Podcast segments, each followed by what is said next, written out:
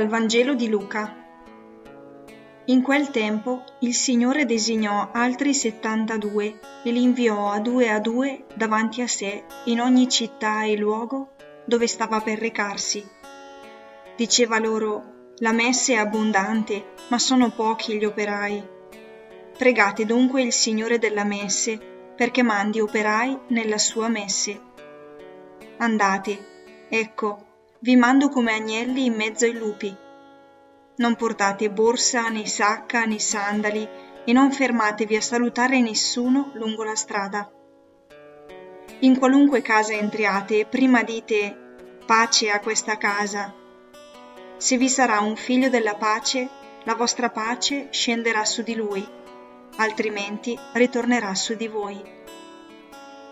Restate in quella casa, mangiando e bevendo di quello che hanno, perché chi lavora ha diritto alla sua ricompensa. Non passate da una casa all'altra. Quando entrerete in una città e vi accoglieranno, mangiate quello che vi sarà offerto.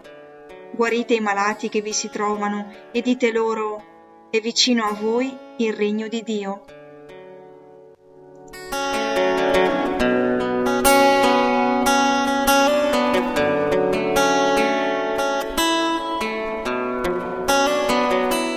Quando alcuni ti chiedono cosa fai questa sera e tu rispondi ho un incontro di preghiera oppure ho una riunione in parrocchia, vedi nei loro occhi un misto di stupore e sbigottimento.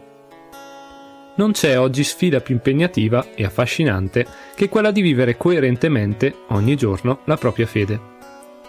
Testimoniare fedelmente Gesù è spesso motivo di scherno e di disprezzo. Eppure, come cristiani, siamo chiamati a farlo ad annunciare in ogni momento della nostra vita il Vangelo. Ci è mai capitato di trovarci di fronte a una persona che aveva perso la fede, ma dopo averci incontrato l'ha ritrovata? Il ritornello di una canzone di Francesco Gabbani dice Il pescatore chi è? Il pescatore sei te. Ed è proprio così che deve essere.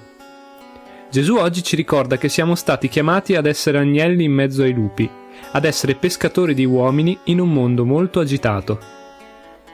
Non possiamo tirarci indietro e sperare che qualcun altro lo faccia al posto nostro. La Chiesa ha sempre più bisogno di testimoni credibili, di cristiani coerenti che vivono la loro vita sul serio. Oggi penso a una persona distante dalla fede e l'affido nella preghiera a Maria.